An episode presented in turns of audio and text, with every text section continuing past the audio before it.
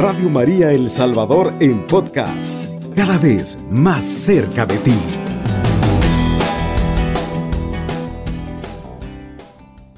El 2132 1222. También puede dejar su comentario, su nota de voz al 7850-8820. Ave María Purísima. Sin pecado concebida. Buenas noches para todos nuestros marianos oyentes. Estamos, por gracia del Señor, en este, este canal, que es un canal que la Virgen María nos permite evangelizar. Y queremos abordar un tema ya que estamos en, diríamos, en, en una época previa al Encuentro Mundial de las Familias. Queremos fijarnos en un tema que es esencial para la misión de los papás en la, en la familia, como precisamente la de educar integralmente a los hijos. Si ustedes se fijan en lo que hemos colocado como título, nosotros somos conscientes que muchos papás realmente no han asumido esta tarea, esta misión, que es una misión permanente. No es una misión eventual, sino una misión que los papás deben estar constantemente acompañando, siendo acompañados, para que se den cuenta de la trascendencia de la educación, que es, un, es algo insustituible para los papás.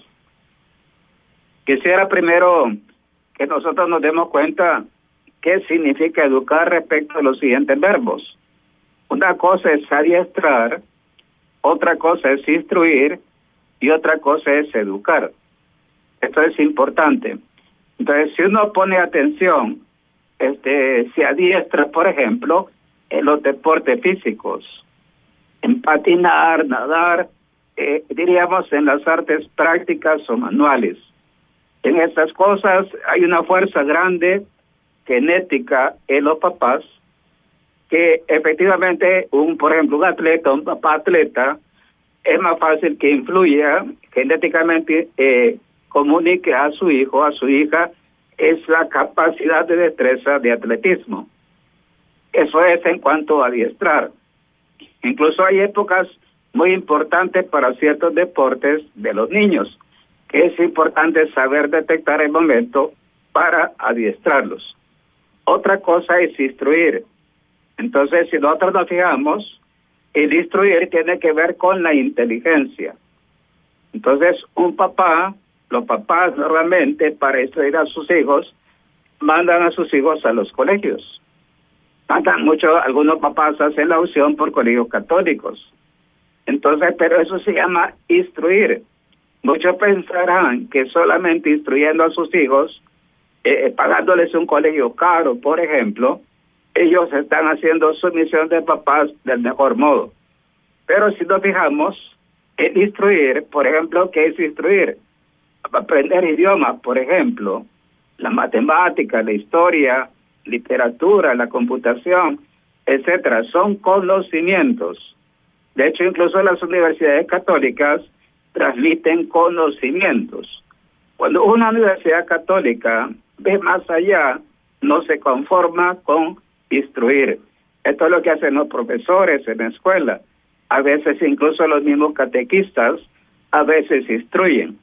Pocas veces realizan la otra, el otro nivel, que es propiamente la tarea propia de los papás, que es educar. ¿En qué aspecto de nuestro ser nos educan? En nuestra voluntad.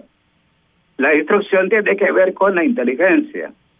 La educación tiene que ver con nuestra voluntad, con el ejercicio de nuestra libertad. ¿En qué consiste? En hacer el bien. Fíjese que esa, esa, esa afirmación es muy importante porque el niño, desde que está pequeñito, los papás debían enseñarles, educarlos para que siempre hagan el bien. ¿Eso qué, qué supone? Esa es la base del auténtico amor. Un niño no va a amar si no se educa desde pequeñito para hacer el bien. Y voy a, voy a dar una, una cita interesante. Dice, querer ser, esto es bien importante. En la inteligencia, en el instruir, es aprender. En la voluntad es querer ser estudioso, ordenado, sincero, obediente, generoso, responsable y otras virtudes. Un niño virtuoso, eso ya es diferente a un muchacho que sea, por ejemplo, muy capaz, que se saque, por ejemplo, entre 9 y 10 en las notas. A veces puede ser así, un niño, un joven puede ser brillante, brillante, pero no tener la educación básica de las virtudes que un joven debe tener o un niño. Esto es importante. No, no siempre un buen coeficiente intelectual indica una educación buena. Muchas veces es lo contrario. Uno encuentra, por ejemplo, gente que es muy capaz intelectualmente, pero humanamente hablando, es gente mal educada.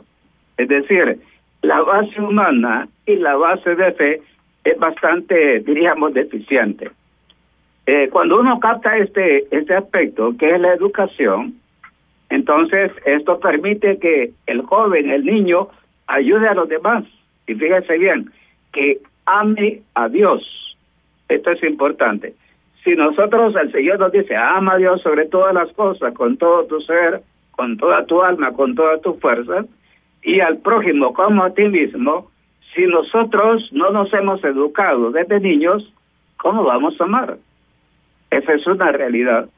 Eh, de hecho, la esencia del cristiano, eh, en definitiva, en cuaresma, a nosotros se nos pide obras de caridad, obras de amor.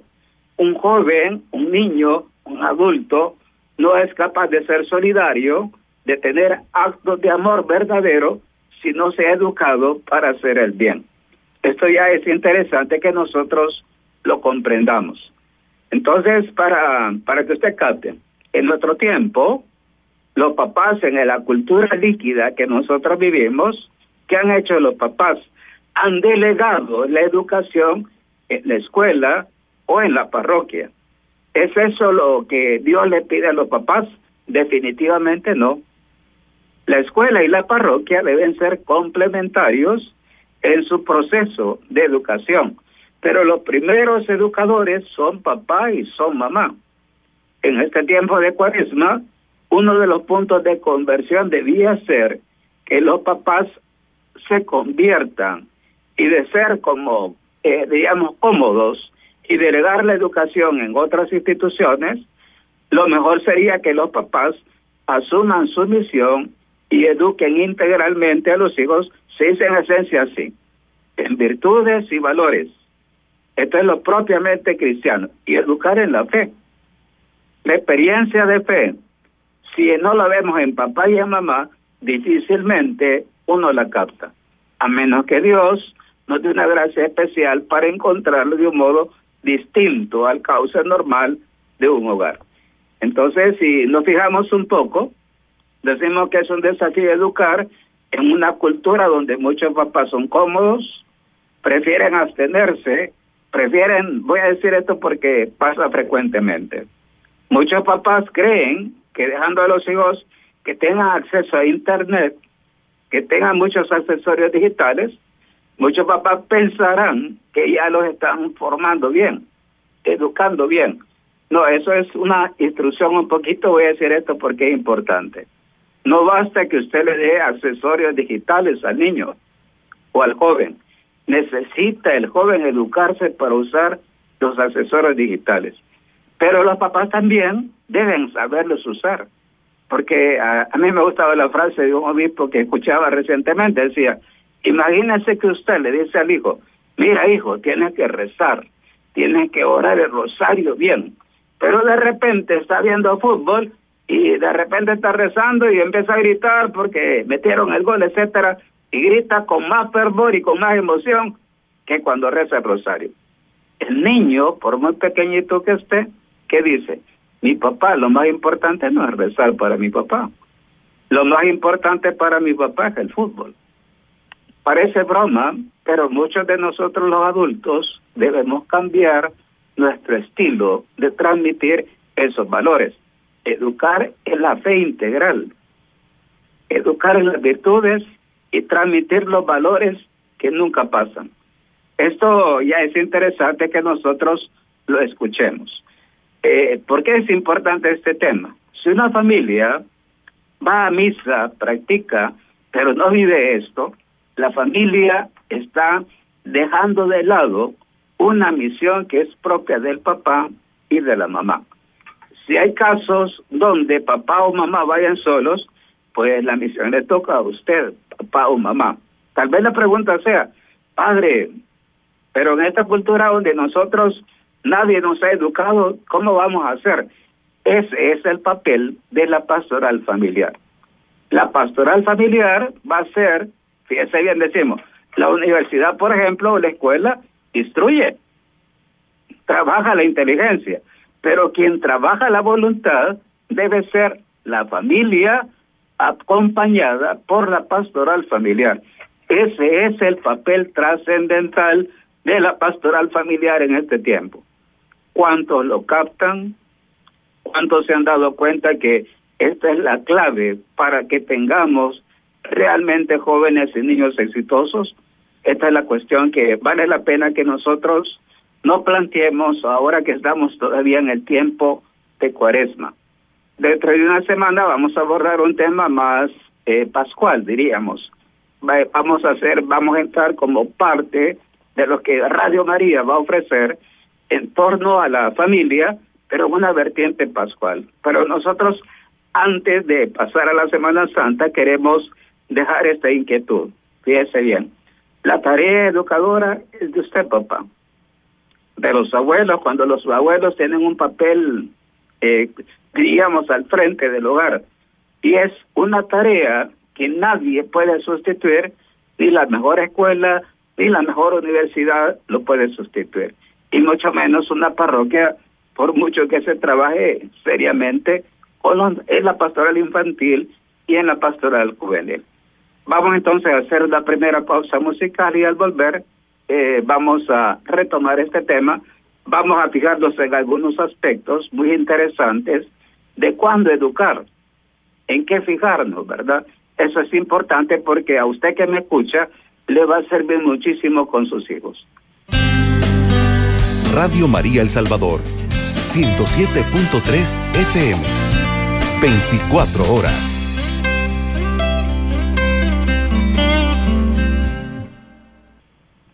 Para todos nuestros oyentes, estamos compartiendo un momento muy interesante que pienso que todos los papás, especialmente los que tienen hijos adolescentes, los que tienen niños pequeñitos, es un momento muy importante para que escuchen ciertas cosas que honestamente debían ser como eh, parte de la formación permanente que la parroquia diéramos a todo tipo de familias que frecuentan eh, los templos católicos.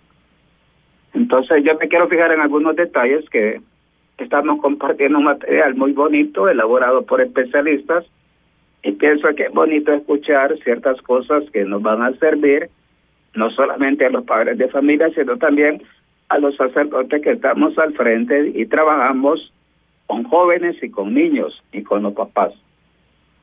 Dice, el tema para hablar con un hijo concreto. Eso respecto a los papás. Comenta con tu hijo mejor a solas qué deporte le gustaría aprender o mejorar.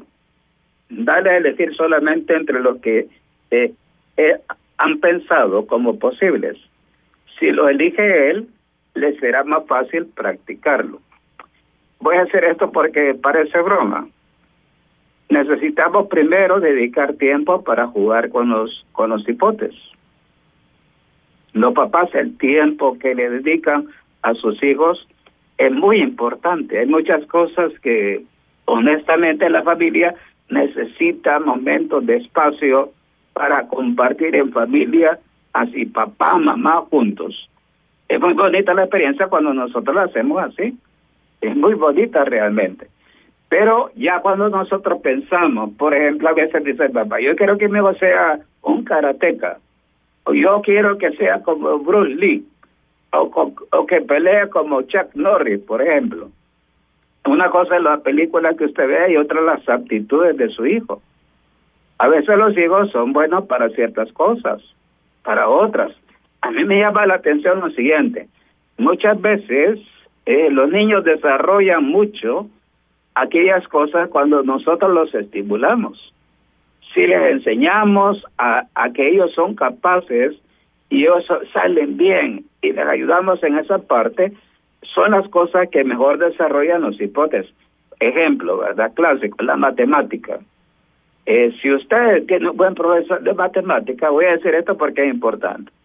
Un buen profesor, las clases las hace agradables. Un mal profesor, la clase uno no la quiere vivir, ni la quiere oír, ni la quiere estudiar. Eso le pasa a un niño y a un joven. Qué importante es que el profesor sea alguien que realmente le guste lo que da y disfrute dando lo que da. Por ejemplo, la matemática. El inglés, ¿verdad? Es otro tema muy interesante que nosotros en nuestro sistema educativo necesitamos realmente verlo. Se dice que de los cero a los cuatro años el niño puede aprender dos o tres idiomas, pero necesita alguien que maneje el idioma. Imagínense la ventaja de un papá bilingüe o trilingüe.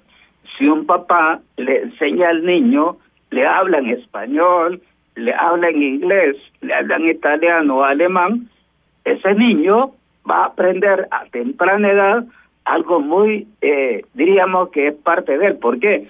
Porque el niño comienza a hablar. Eso es bien importante. Y fíjese un niño, ¿verdad? Yo veo a los pequeñitos. Recientemente nacía una niña que se llama Josephine. Yo, Josephine, por ejemplo, es, yo lo digo así, un niño es un vaso vacío. Todo lo recibe un niño. Y va a recibir las cosas buenas y las cosas que no son buenas. Qué bonito es que los papás, cuando tienen a un bebé, digan ellos, vamos a transmitirle todo lo bueno que le podamos transmitir a nuestro niño a nuestra niña. Cuando eso se da, usted se da cuenta que realmente ese papel suyo es importantísimo desde los primeros años de edad. Y dice acá, respecto al deporte, pregúntele al niño o a la niña qué deporte prefiere para que sea bueno. Después, en cuanto a ciertos criterios prácticos, dice, de 0 a 3 años, conviene potenciar la memoria. un niño eh, dicen una de las cosas muy bonitas de los niños, hay que leerle los cuentos. Quizás en este tiempo que se dice que los papás no leen, la gente no lee. Es importantísimo y los niños disfrutan que el papá les lea cuentos y muchas veces son los mismos cuentos que hemos escuchado, escuchado de Caperucita, la Cenicienta, este, eh, etcétera. Todo uno recuerda los los cuentos que le han dicho los papás. Pero el papá y la mamá debiera la parte del niño, contarle, hablarle. Y otra cosa muy importante con los papás, háblele al niño bajito, así suavecito. Porque el niño chiquitito le gusta de 0 a 5 años, le gusta que uno le hable suave, al oído, así, ¿verdad? Mira, hijo, así, así bajito. Cuando usted hace eso, el niño le pone mucha más atención que se le grita. Otro criterio interesante. De 3 a 6 años, aprender un idioma. Ya eso es interesante. De 6 a 12 años, potenciar su creatividad. Dice, cuando el niño pasa de esa edad hasta la pubertad, qué importante que el niño sea creativo y que los adultos ayudemos a desarrollar lo que Dios ha puesto en él. Y muchas veces la, herencia genética que es de papá y es de mamá. Ellos realmente son una síntesis de papá y de mamá. Si usted se fija en esto que estoy comentando, uno puede descubrir algunas cosas bien interesantes, muy bonitas que vale la pena entender. Si usted realmente, sus hijos le importan mucho, honestamente debería como darse cuenta de la trascendencia de esto que estamos comentando. ¿Por qué? Porque honestamente, de ahí depende que el niño sea una persona eh, que desarrolle lo mejor de él o simplemente se inhiba. En vez de ser una persona más madura, muchas veces lo que le puede pasar es que sea alguien más tímido. Que muchas veces, a mí me llamaba la atención acá, a veces puede haber un genio, un genio, pero si no se le cultiva al niño lo del genio, nunca desarrollará su, desarrollará su genio. Eso es así. Bien, entonces pienso que en base a esto nosotros tenemos algunos criterios prácticos que nos pueden servir para que nosotros nos demos cuenta, entre otras cosas, qué importante es esta tarea de educar. Es muy importante que nosotros la descubramos. Hay elementos que eh, si los papás se dejaran ayudar, si se dieran cuenta que ir a la parroquia es muy importante este tema, Dice, por ejemplo, hago algunas otras recomendaciones. Dice, eh, en cuanto a los deportes, ¿verdad? De 7 a 10 años, tenis, voleibol, voleibol ping-pong, baloncesto, etcétera. De 11 a 13, potenciar los, los deportes anteriores y casi todo el atletismo, por ejemplo, con los niños. De 0 a 3 años, natación, triciclo, volteretas, por ejemplo.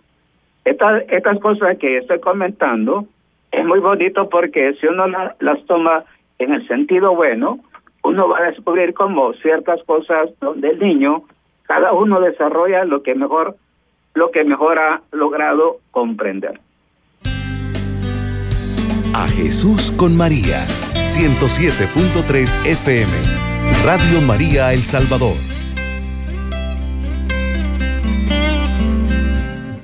Bien, para todos nuestros oyentes, estamos compartiendo un momento muy bonito sobre la educación eh, como una tarea, como una misión que es insustituible para los papás. No importa el tipo de familia que haya al frente, mamás solteras, papás solteros, por ejemplo, o papá y mamá, que la labor educativa debía ser mucho más enriquecedora. Vamos a compartir aquí, siempre estamos con los esposos Castro, estamos compartiendo un tema muy actual. Quizás subrayar lo siguiente para nuestros oyentes. Este, la educación no, no la da la universidad ni la escuela, a menos que sean profesores con muchos valores y realmente testigos de la fe. Normalmente la educación se transmite en casa. Si muchas veces nuestros jóvenes no son virtuosos, fracasan, vamos a ser honestos. Ese fracaso en parte también tiene que ver con, con esa tarea que a veces los papás no han desarrollado oportunamente con sus hijos. Vamos entonces a compartir con, con Flor y con Edwin algo que a ustedes mismos les puede servir mucho eh, y que puede orientar un poquito su, su conversión familiar.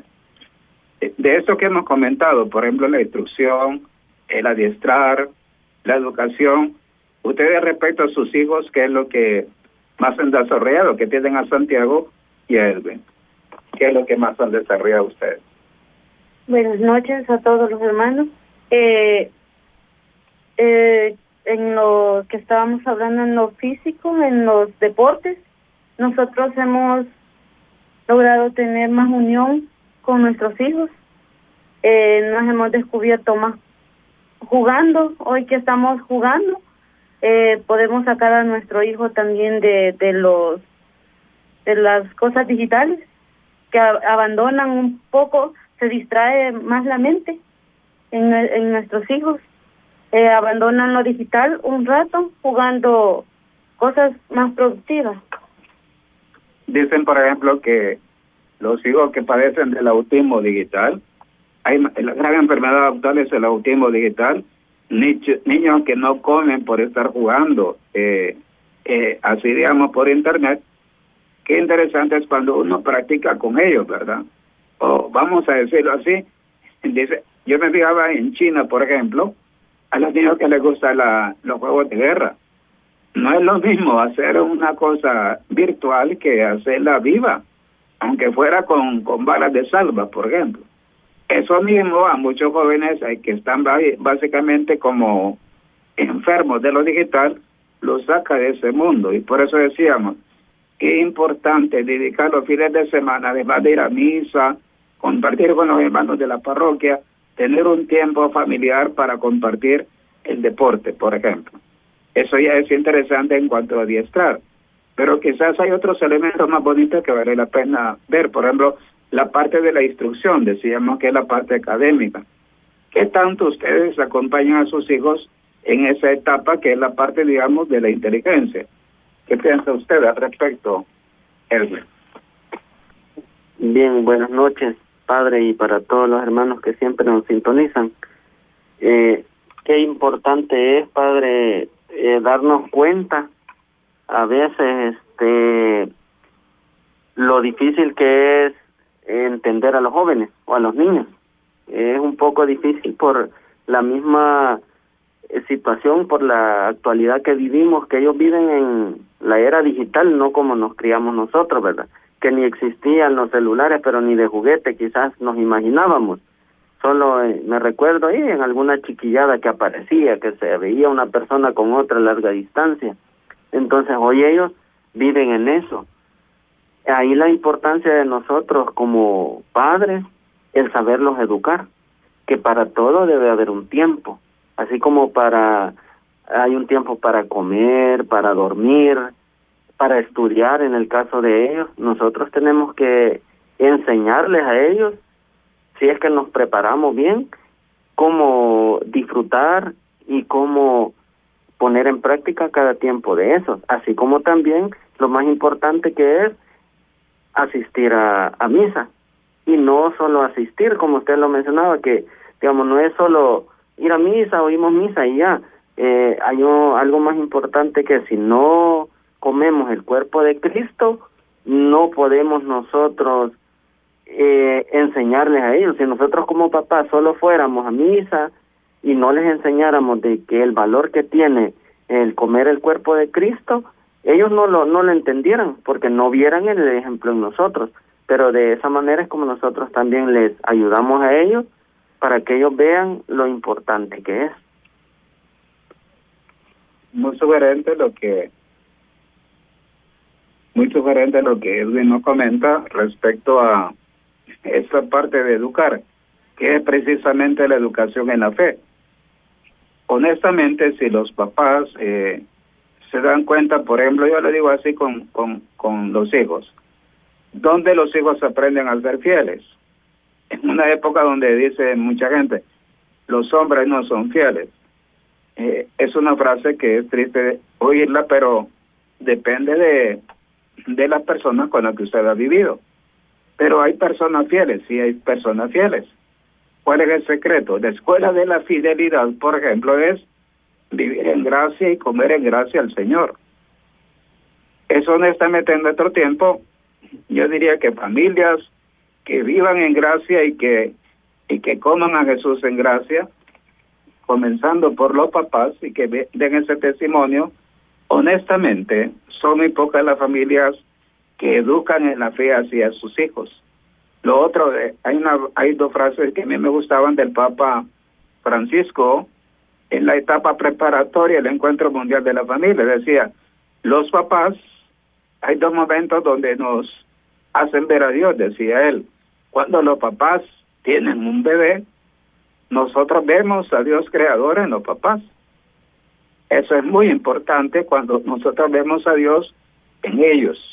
Y el otro momento, muy bonito, decía el papá, es cuando los papás se perdonan.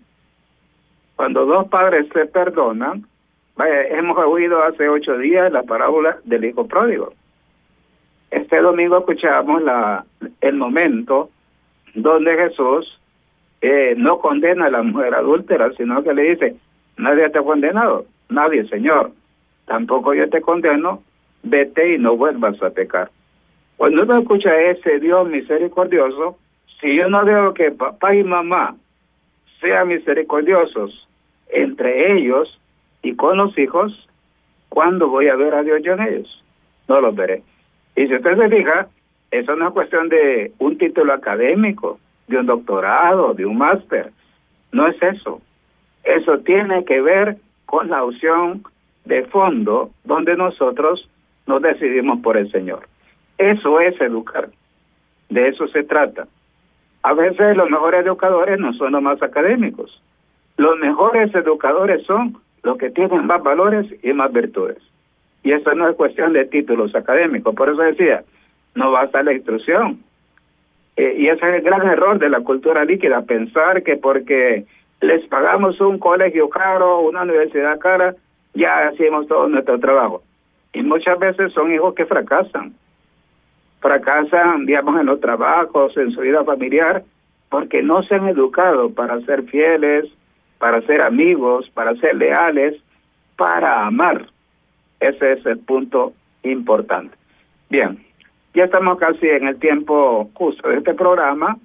Vamos a hacer una, una oración, le vamos a pedir a los Castro que hagamos la oración y después nos vamos a despedir para ya preparar el momento del encuentro, este precisamente del encuentro de Semana Santa, que ya lo tenemos a ocho días. Le pedimos a Edwin que nos haga la oración del Encuentro Mundial de la Familia, que es muy oportuno en este tiempo.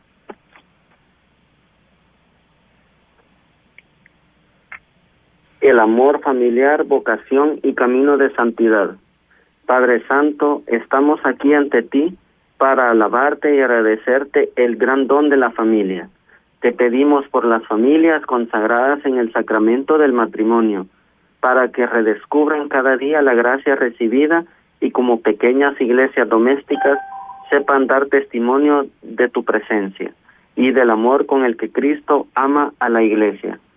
Te pedimos por las familias que pasan por dificultades y sufrimientos, por enfermedad o aprietos que solo tú conoces. Sosténlas y hazlas conscientes del camino de santificación al que tú las llamas, para que puedan experimentar tu infinita misericordia y encontrar nuevas formas de crecer en el amor. Te pedimos por los niños y los jóvenes, para que puedan encontrarte y responder con alegría a la vocación que has pensado para ellos.